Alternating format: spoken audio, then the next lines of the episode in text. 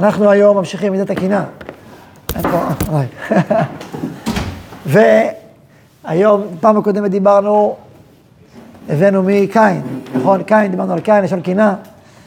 ודיברנו באופן כללי על מידת הקינה, והסברנו שקנאה במובנה החיובי, שמעלים אותה, את המידה הזאת, הקשה הזאת, הקשה כשול קנאה, מעלים אותה לשורשה, למקורה, לתכליתה החיובית, היא הופכת להיות כוח מניע, יוצר, והיא הופכת להיות, קיבלה את התפקיד המדהים, להיות האחראית על זה שאדם יוציא את תפקידו מהכוח אל הפועל, שיוציא את שליחותו, שיגלה את שליחותו ויוציא אותו לעולם.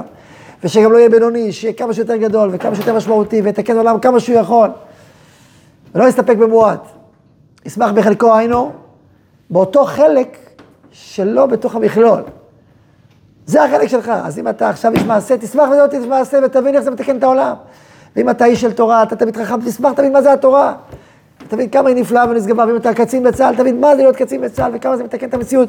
וכל אדם ואדם צריך להכיר את תכונותיו ושליחויותו ואת אופיו הפנימי ואת הניצוץ שבוער בתוכו, לפתח אותו ולטפח אותו ולה, ולהבין כמה הוא חשוב וחיוני לעולם. ועם זה ללכת, וככל שזה יתפתח וילך, הקנאה תלך ותרד. ואם היא עדיין תהיה קיימת, מה תפקידה? כנראה לא, לא הגשמת מספיק, לא פיתחת מספיק. אז, אז אל, אל תרצה שהשני ייפול, מה תרצה? תרצה לשכלל את עצמך, את עצמך. כתוב שלעתיד לבוא, חוכמת הסופרים תסרח, נכון? היא כתוב המשיכה. מסכת סוטה אומרת הגמורה, משנה, חוכמת הסופרים תסרח, נכון? יכול מאיר לעיר, לא יכול? מסביר הרב זכר צדיק לברכה, מה הכוונה לתסרח? דבר פלא, דבר נפלא מאוד, שמתאים לדור שלנו בעיניי, כתוב בהפך. אומר הרב כך, כתוב קהילת סופרים, תרבה חוכמה. אז אם ככה, יש, יש תרבויות כאלה שמאוד מאוד אוהבים קהילת סופרים. וקהילת סופרים, זה הופך להיות, הופך להיות אה, אנרגיה מאוד חזקה.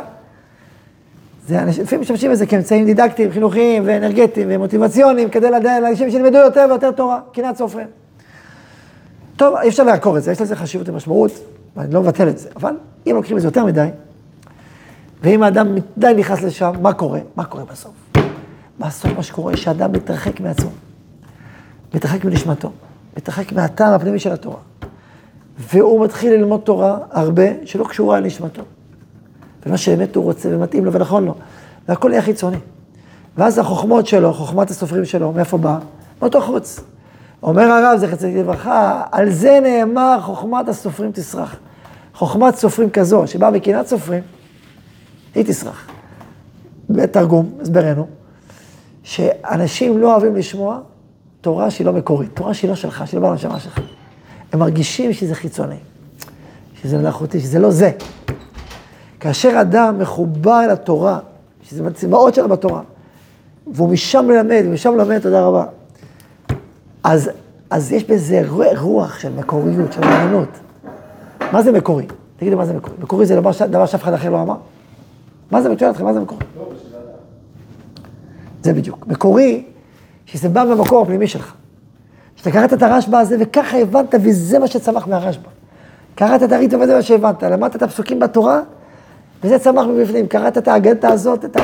וואו, את הזוהר הזה, פתח לך שער, ואתה ככה לומד את הסוגיה, וככה אתה לומד מה שכתוב. וזה נמצא בך, אתה, אתה פגשת את, ה... את החיבור הפנימי שלך לעניין, ומשם אתה מדבר, משם אתה לומד. וכשאתה מדבר משם ולומד משם, וואו, ומדבר על אחרים גם. אתה לא תוכל לדבר אל אחרים, אתה לא מדבר אל עצמך. אם אתה משם את עצמך, איך לא תצליח לעשות שם את אחרים? אבל אם אתה מצליח ליצור איזשהו קונטקט, חיבור לעצמך, אז משם אתה יכול לחבר אחרים, ואחרים יתחברו.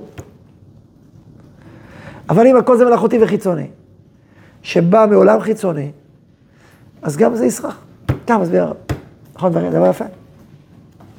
דברי אמת. תגיד, מה התשובה? שאלת אותי שאלה. קודם כל, כשאני שומע את המילה בהכרח, אני ישר אומר בהכרח. אני כאילו תמיד... כאילו, בשיעורים האחרונים הסברנו שלא. שזה לא חיצוני, שזה רק בא לעורר את הבפנים. זה תלוי מה אתה עושה עם הקינה הזאת. אם הקינה הזאת גורמת לך לעורר את הפנים שלך, ולהכיר אותו, ולהוקיר אותו, ולטפח אותו, ולהבין כמה הוא משמעותי בעולם הזה, מצוין, זה לא נקרא קנאת סופר. כשאני אומר קנאת סובב תסרח, זה הכוונה היא שהכוונה היא שאדם לוקח את זה ופועל משם. וגם עושה דברים שלא מתאימים לו, משם. זה הכוונה תסרח. כשאני אומר קנאת סובב תסרח, זה הכוונה. שהוא בעצם לוקח אל עולמו עולמות זרים שלא שייכים לו, ומטפח אותם, מפותח אותם בגלל הקנאת סופרים. על זה נאמר תסרח, אבל אם הקנאת סופרים העלית אותה לשורשה, היא לא תסרח, ברור שלא. זה גם לא קנאת סופרים פשטנית, זה קנאה, זה קנאה שהיא רק מראות לך להיות אותנטי, מה הקנאה בזה? לא על זה נאמר מה שאמר. בסדר? ברור.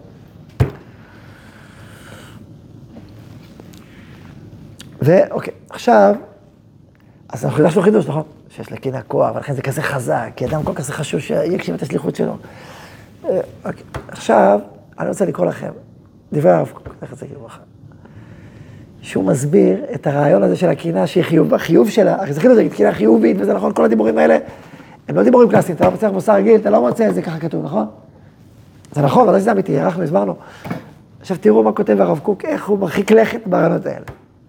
מרחיק לכת, הרבה. אתה אומר, וואו, איך הוא... אני כשקראתי את זה, אמרתי, מה, אני הלכתי קילומטר אחד, עשר קילומטר קדימה. הוא חי לפני שתי דורות, אבל אתה הולך אחריו כל הזמן. מבינים?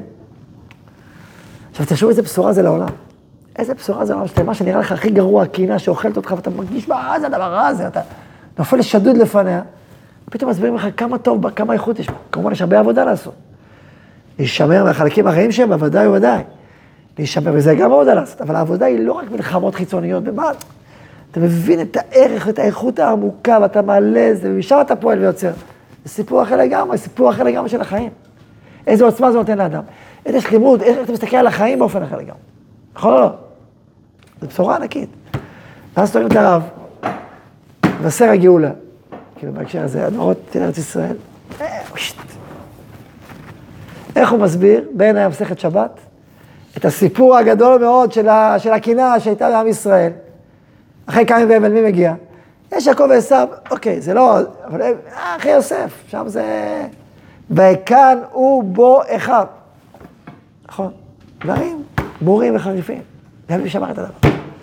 ואומרת הגמרא על זה, אם, אם רוצים לבטא את הקנאה בצורה הכי בטה והכי חריפה, זה, זה הגמוריה הזאת. איזה גמרא?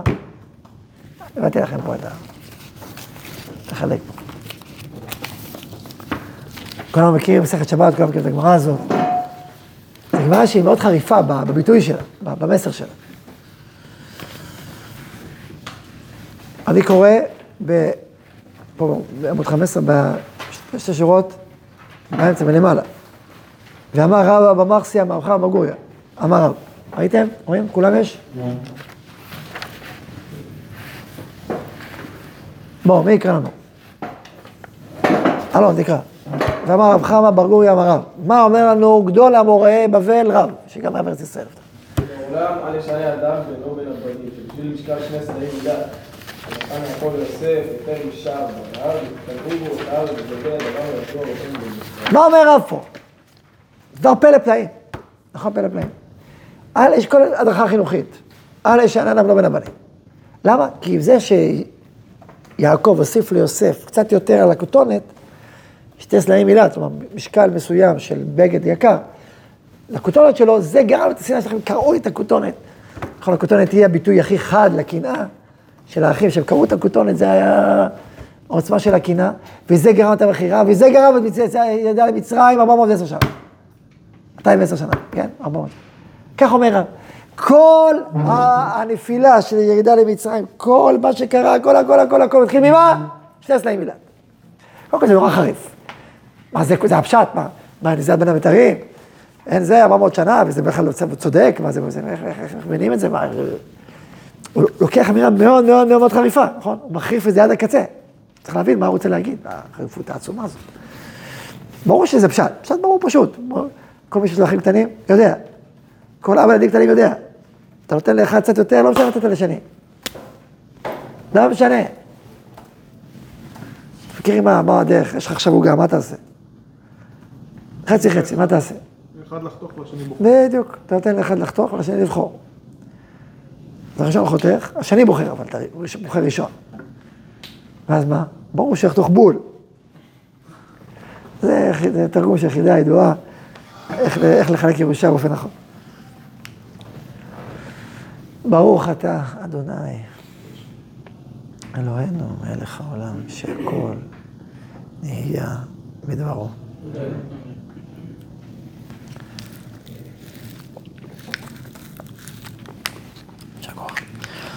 אז בואו נראה מה אומר לנו הרב קוק על המאמר הזה. בואו נראה מה שנספיק. השכל, אני אקרא קצת, אנחנו לא נקרא את הכל הכל, כי זה ארוך, אנחנו נקרא קצת ונסביר וניגע ב- ביסודות. בסדר. השכל נעשה באדם כדי לנהל את כל מעשיו וגם את כל רגשותיו הטבעיים. שכל, הוא מורה את הדרך, הוא עוזר לאדם לנהל. אולם דבר זה ראוי להיות תמיד למורה דרך לאדם, כי לא טוב הוא להרחיב כל כך את שלטון השכל עד שיפריע את הרגשות הטבעיים ממהלכם. זאת אומרת, אם האדם, בגלל מה שהוא לומד ומבין ומחכים, אז הוא הופך להיות אישיות שכלתנית מאוד, שהרגשות הטבעיים כבר עובדים, זה טעות, זה פספוס, זה לא נכון, זה להגזים, זה לקחת את השכל למקום לא מדויק. אני קורא עוד פעם, אולם דבר זה ראוי להיות תמיד למורה דרך לאדם, כי לא טוב, מה זה דבר זה? כאילו הסיפור עם, אה, הסיפור של יוסף ואחיו, צריך להיות מורה דרך לאדם. כי לא טוב הוא להרחיב כל כך את שלטון השכל עד שיפריע את הרגשות הטבעיים מההלכה. יש אמירה מפורסמת, מוח שליט על הלב, נכון? אמירה חבדית. אומר הרב לא להגזים. נמשיך. על זה נאמר, אל תתחכם יותר. למה? תשומם. אם זה יותר מדי, כבר נהיה, הלב שלך נהיה שממה, לא טוב. נמשיך, מסביר. כי אם את כל הנטיות הטבעיות שבאדם, בגופו ובנפשו, ראוי לשומרן בתוקפן ובבריאותן, לפתחן או לשכללן. במקום אחר כותב הרב, צדיקים באמת צריכים להיות אנשים טבעיים ובריאים בנפשם וברוחם, משהו פחות או יותר את הכל להעלות, לכל אחד לדבר יש תפקיד. עכשיו, שימו לב, הנטיות הטבעיות שבאדם, בגופו, בנפשו, יש לך נטייה לאהבה, יש לך נטייה לחופש, יש לך נטייה לאמת, יש לך נטייה לגבורה, יש לך בריאות הנפש והגוף והחשיבה והאישיות, ואתה צריך להיות איש בריא בכל המרחבים. כל הנטיות, אבל יש בי גם הרבה צערים ודברים רעים, אוקיי, אנחנו יודעים, כאילו, דבר על זה. בתוקפן ובבריאותן, לפתחן ולשכללן. אלא, אלא, אלא, גם הרב יודע שאדם זה מורכב, ובתוקפן הזה יש הרבה גם דברים רעים. אלא שעל גביהן צריך שיהיה השכל עומד ומנהיגן, אבל לא ייכנס בגבולן לחבל אותן ולהמעיט את צורתן. אתה צריך להנהיג את הכל אל הטוב, אבל לא לדכא. לא למעט את הצורה. נמשיך ונסביר. כי המציאות לא תנוצח. וכפי הערך שהשכל יחפוץ לרדות בהם ולהחריבן, יתגברו הן בשטף עוז, וימרדו בהנהגת השכל, ותצאנה פרעות גדולות בהנהגה, בפרט, במשפחה, בשבט, באומה ובכלל האנושיות. איזה אמירה. אומר רב חיים מוולוז'ין, יש הדרכה מיוחדת שהוא אומר, הוא אומר אפילו בצניעות בשמירת העיניים, אומר אם אדם מקצין מדי, ברגע שהוא רואה איזה מראה אסור, יבער בו היצר כאש. ככה הוא. כאש. זאת אומרת, שאם האדם הוא מקצין מאוד מאוד, שמירת עיניים זה דבר בסיסי, ברור שצריך לשמור את עיניו בקדושה, בטהרה, אדם הולך ברחוב, שח עיניים יושיע. ולהתגבר על עצמו, מה זה אחד הניסות הגדולים. וברור שהקדושה הזאת היא פותחת את השערים של השעת השכינה באדם ובעם, והמחנך הקדוש, זה ברור. וזה פשיט. אבל עם זאת, לפעמים יש דברים הכי בסיסיים, הכי טבעיים. אתה בא למכולת, אתה משלם, יש קופאית, אתה משלם, אתה קח את המכולת, מי שואל אותך שאלה איפה נמצא, אתה אומר לה איפה נמצא וזה. לא, לא בסדר. איפה את אומרת? אה, נמצא שם, שם. באה הקופאית, כן, קחי. על זה אני מדבר. שזה, תשמע, זה, לא, זה לא נורמלי. עכשיו, הלא נורמליות הזאת, היא באה ממקום טוב, הרבה פעמים. אבל היא לא טובה. בגמרא זה נקרא פרוש כזאי. שמרוב שהוא פרוש לא מסתכל על אנשים, הוא נתקע בעמוד. ככה אותה גמרא, נתקע בעמודים או בכתלים ומקיז בדם. זה נקרא פרוש כזאי. אומרת הגמרא בסוטה, זה פרוש לא טוב. עכשיו יש לך מה הבעיה? מסכן, הוא רק נתקע בעמודים. כאילו, מה אתה רוצה, לא להסתכל בלי עיניים? מה, יש- צריך לראות את הדרך. להוריד את המשקפיים, אני בעד. בתנאי שאין פה סכנה. לא יודע, שלא תראה, שלא תראה מראות אסורים, זה דווקא אחד המעלות שיש למשקפיים. בגלל שאתה רואה מה קורה. מה קורה? אבל אם אתה לא רואה מה קורה ואתה מתבלבל ואתה הולך לא- לאוטובוס שלו לא מתאים, אה, זה האוטובוס, אה, טוב, זה. אוקיי, אז זה לא טוב. זה נקרא מוגזם. עכשיו, המוגזם הזה לא טוב לא רק בגלל שאדם נהיה הזוי, ו- ו- ו- ו- אלא שבאיזשהו שלב, כיוון שיש לו משהו בטבע הנורמלי, זה יכול לפעמים, זה כאילו, כאילו להתקומם מולו, ואז הוא ייפול עוד יותר חזק, כאש. אבל אם אדם נורמלי, הוא מתגבר על עצמו כמובן, הוא לא נותן, מפקיר את העיניים חלילה, ועושה תשובה אם הוא נופל, וזה וזה, אבל הוא חי חיים נורמליים. זה דווקא מאזן. ולכן אפילו במינונים של הדיבור על שמירת העיניים, צריך מינון סביר. אם אתה כל היום עוסק בזה, אתה מאבד את האיזון הנכון. כן, גם אם הוא לא- עושה את זה בדרך של ישר ולא של כובש, אז זה זה יתפרץ על... זה לא יכול להיות. אם הוא ישר, אז הוא לא נורמלי, הוא לא טבעי, משהו בו לא, לא בנוי נכון. אז הוא לא יכול להתחתן גם. לא, איך הוא יתחתן? לא, נפגשים ברחוב. אמרו שישר הוא לא כובש. אז אם אדם, אם אדם, אה, אה, אישה לא מעוררת אותו, וזה לא מדבר אליו, לא שזה לא מעורר אותו. אז הוא לא, הוא לא טבעי. זה שהוא לא מסתכל את זה בצורה ישרה. או שאם הוא מסתכל זה עורר אותו לא. כאילו הלא להסתכל. זה מצוין, זה הכי טוב ככה. אבל באופן טבעי, הוא בא לקופאית, הוא משלם לה, לא, אתה לא, מישהו מדבר איתך, אתה לא מסתכל, אתה מדבר איתך רגע. זה לא נורמלי, מה?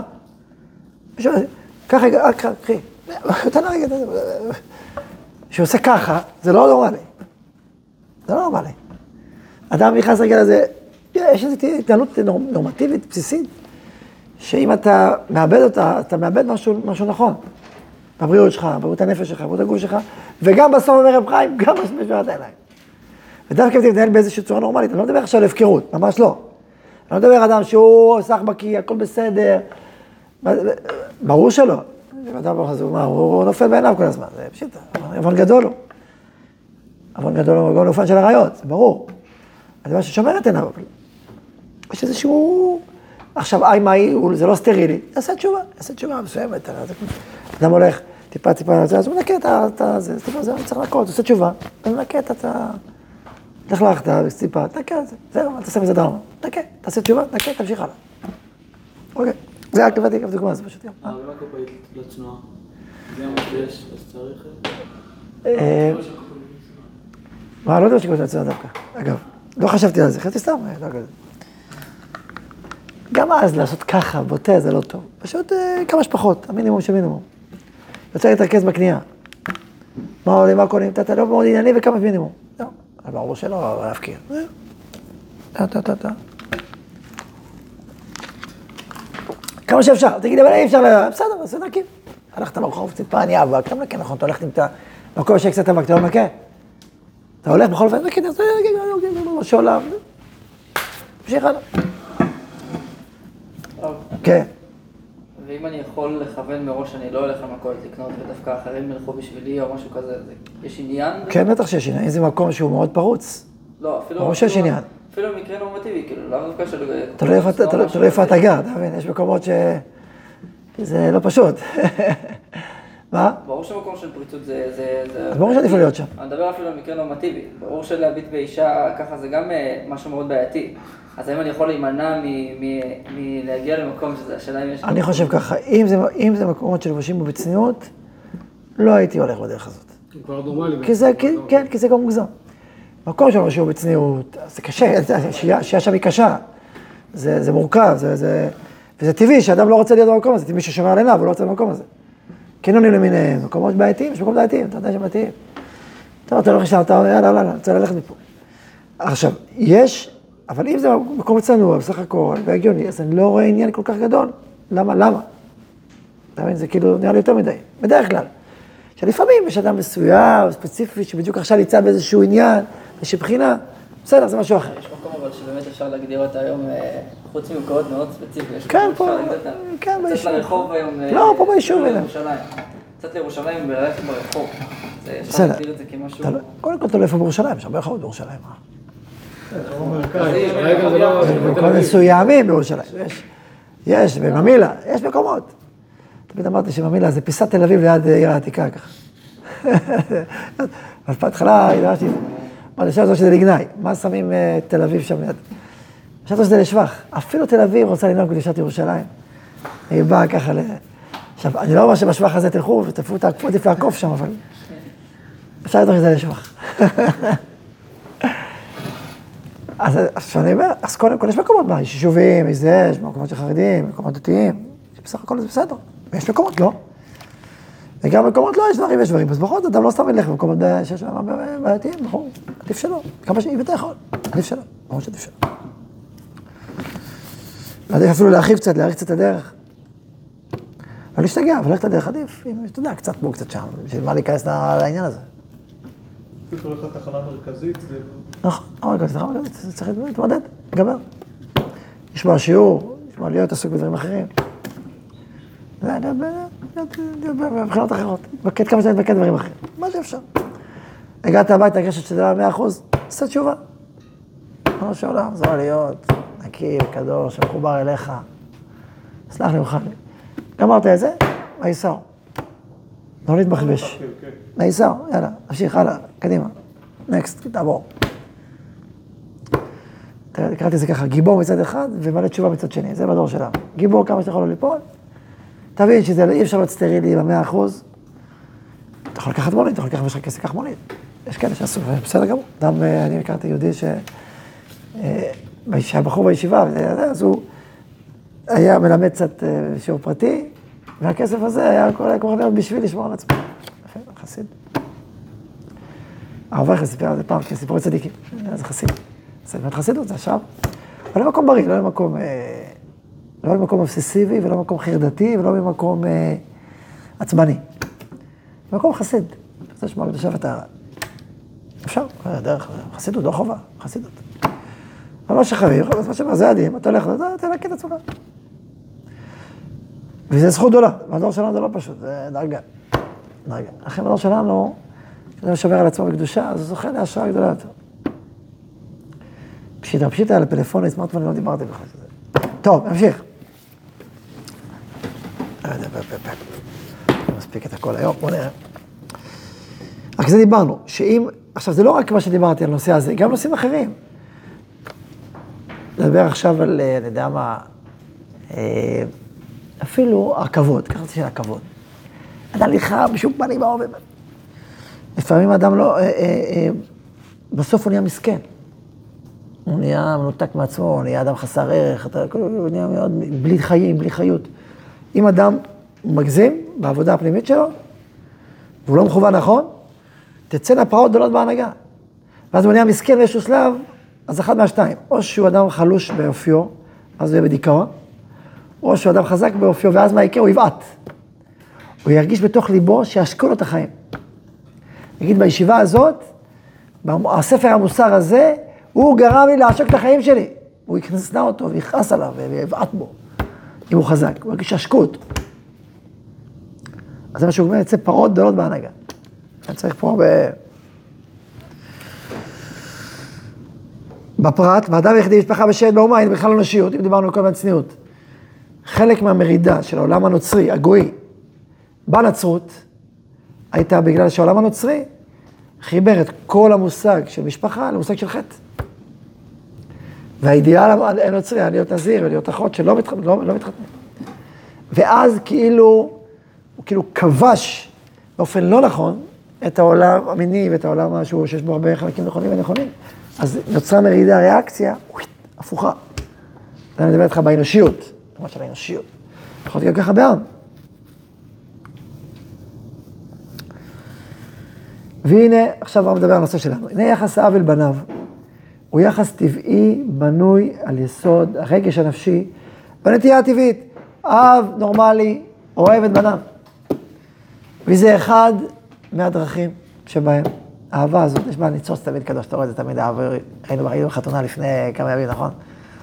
היינו בחתונה חלק. זה כיף לראות איך ההורים רואים את הילדים שלהם. רואים את האהבה הזאת, היא... יש בזה ניצוץ, יש בזה משהו מיוחד, משהו נשגב של אהבה גדולה. אבל זה גם דבר פלא, שבעצם גורם להורים, אהבה, לגדל את הילדים. בלי שאהבה, ילדים מאוד נעזבים. כל כך הרבה טרחות, ועניינים, ובלאגן, ואחר... בלי האהבה הזאת, הם לא גדלים, נכון? זאת אומרת, יש אהבה מספיק גדולה בשביל לגדל אותם. עכשיו, אני לא אומר שכל אהבה נועדה רק בשביל זה, אני לא אומר את זה, אני אומר ש... שיש גם ניצוץ עליון, יש, יש משהו נאצל בעולם האהבה, שהוא לא רק משמש את הגידול, אבל אני אומר, הוא מספיק, הוא נאצל, אבל יש בו עוצמה כזאת גדולה בשביל לגדל את הילדים מ- מלפני עד אחרי. תחשבו, אישה צריכה ללדת, ללדת, איזה בלאגן. הריון, ובחילות, וכאבים, והורמונים, ועניינים, וזה וזה וזה וזה.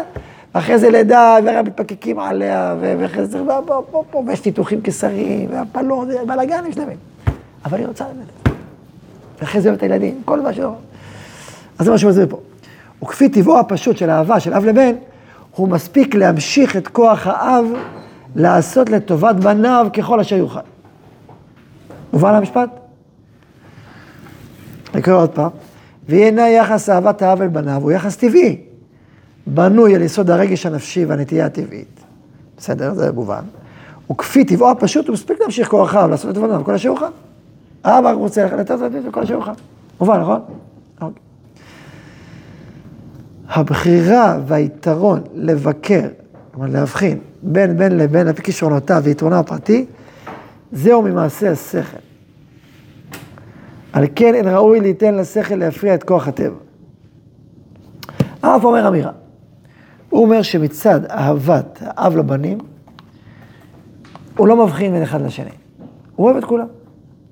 אם הוא מבחין בין אחד לשני, כי השני יותר, אחד יותר צדיק, ואחד יותר טוב, אז זה כאילו יותר חינוכי. בגלל שהוא צדיק, אז אתה, נותן לו יותר, כי הוא צדיק יותר. אבל מצד האהבה הפנימית שלך לילדים שלך, אין הבדל. ככה אומר לך.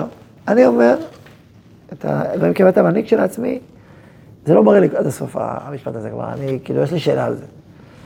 מה, אנחנו לא מוצאים לפעמים שיש אה, אבא אוהב יותר את הבן הזה, זה- הוא אוהב את כולם, אבל אין דרגות באהבה אצל הורים. זה באמת ככה? יצחק אהב את עשיו והקרב את יעקב, לא כתוב. כן דמיון דווקא. לא כתוב, מה? אבל אומר שיש, פשוט זה מגיע מהשכל. לא, אולי בגרים במקור, כש- כשהם נולד- נולדו כל ילד לבד, אוקיי, הוא לא החליט אה, את זה אני אוהב יותר מהשני. זה ברור. האהבה ל- לכולם הטבעית היא שווה, אהבת אבא. כן. אז אחרי זה יש אה, אופי שיותר מתחבר אליו, יותר הסגנון שלו, יותר אה, זה, אבל כאילו זה לא ה- האהבה הטבעית. בסדר, אבל זה לא רק שכלי, זה לא רק שכלי, יש גם משהו בטבעי, שהילד הזה ספציפית הוא יותר אה, מזכיר לך את עצמך, יותר, יותר, והילד הזה פחות, הילד הזה דווקא עומד מולך, בא לתקן אותך, הוא עושה הפוך. אהבת האב. כאילו, הבחירית יכולה להישאר, מה? יכולה להיות יותר חזקה.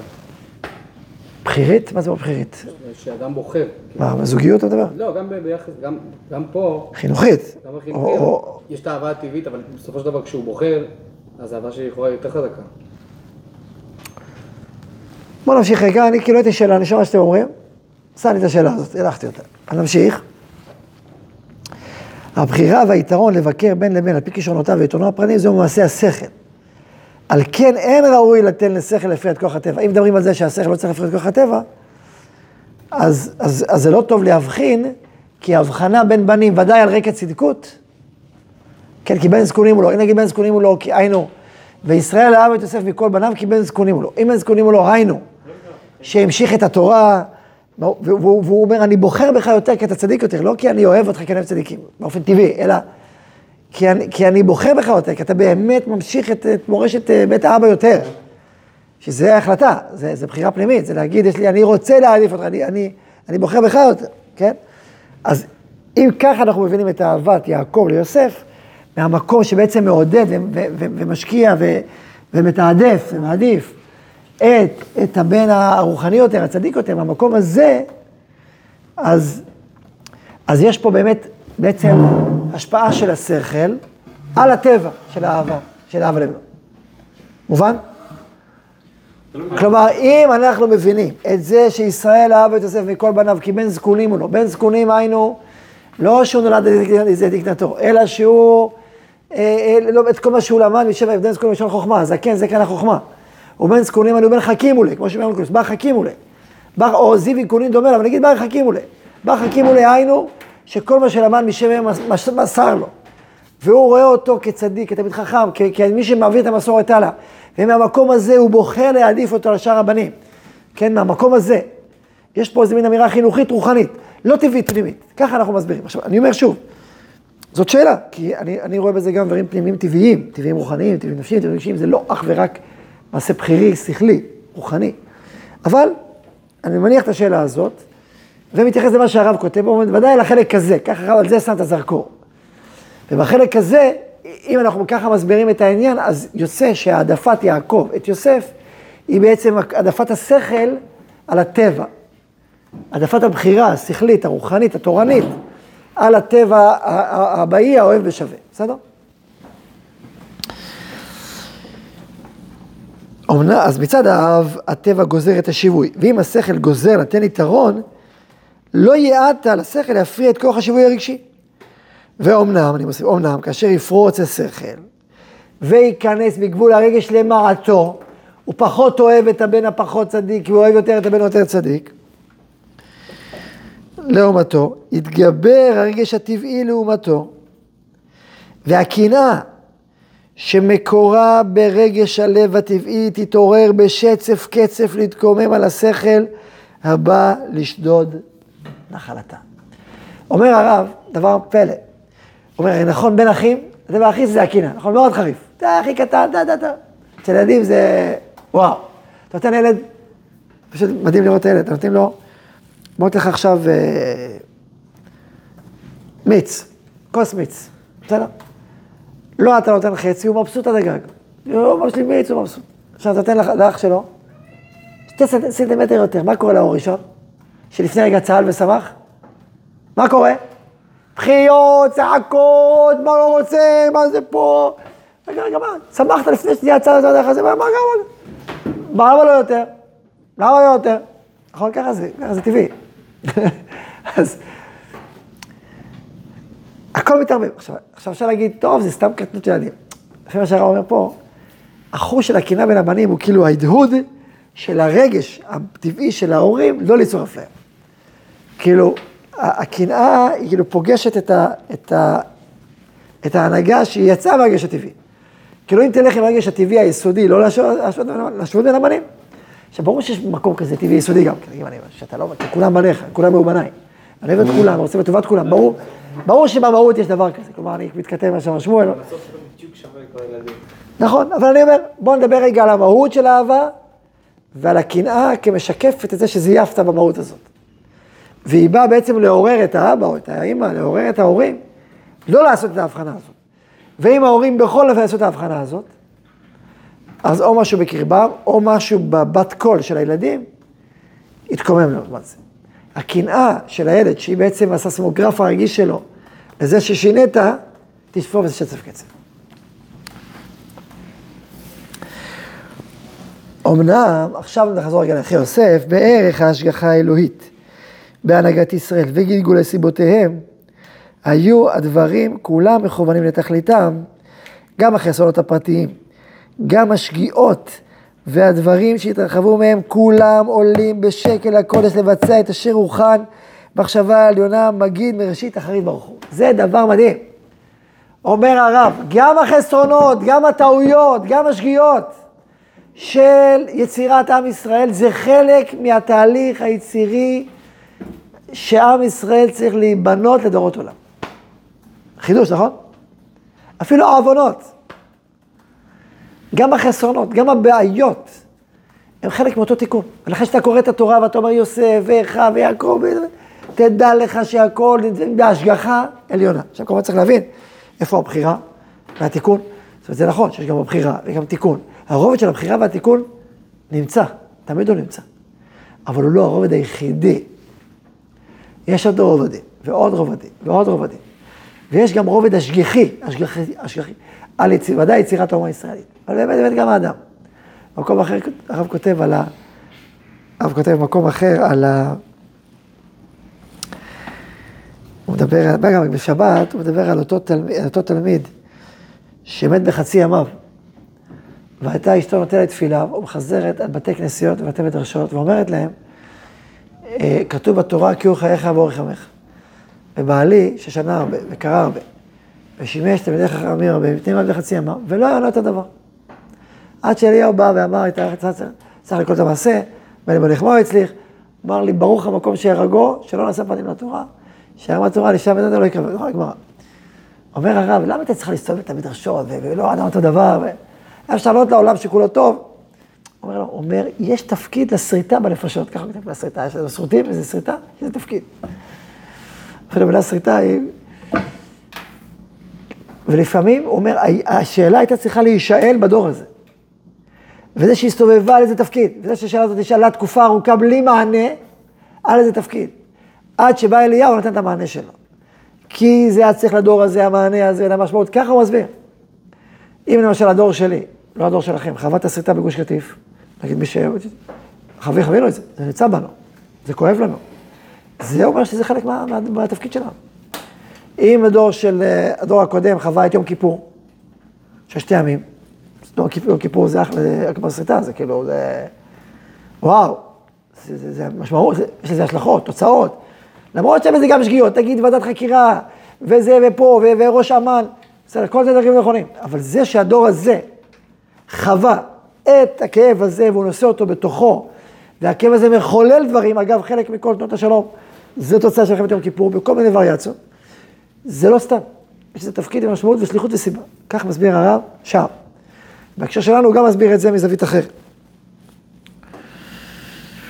האומה הישראלית שנטעה יוצר קול להיות אור לעולם. אור עולם. עם זו יצרתי לי, תהילים יספרו. ואנחנו בספר בראשית מדברים על כל הגלגולים של היצירו של העם הזה.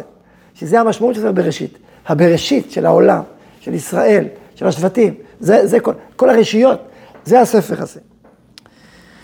הוכנה בכוחות אדירים, כפי גודל הנפש ותעודתה, כן צריכים להיות כוחותיה. ככל שאתה יותר עוצמתי, צריך להיות עם כוחות יותר עוצמתיים. אבל לא רק הכוחות הטובים היותר עוצמתיים, אלא מה? אפילו הכוחות הרעים הם עוצמתיים לפי התפקיד שלך. גם הכוחות הקשים שבנפש, הקנאה, הכעס, ומכל שכן הגבוהה והגאווה, הם יוכלו לפעול גדולות בנפש גדולה. טוב, נעצור פה, לא השלמנו את זה, בלי לשבוע הבא, כדי להשלים את זה, את הפעימה השנייה. בחידוש הגדול, שהרב בעצם מדבר ומסביר, זה, זה, זה מאמר שהוא לא רק מתאים לקהילה, שזה הנושא פה, אלא הוא אחד מהמאמרים בעיניי מורה הדרך לכל התפיסה המידותית שמדברת על העלאת מידות ועל הבנת המקום של כל מידה. כל מה שאנחנו מדברים על ארץ ישראל, זה אחד המקורות היותר חזקים ובהירים בסוגיה הזו. ברוך ה' לעולם, אמן ואמן.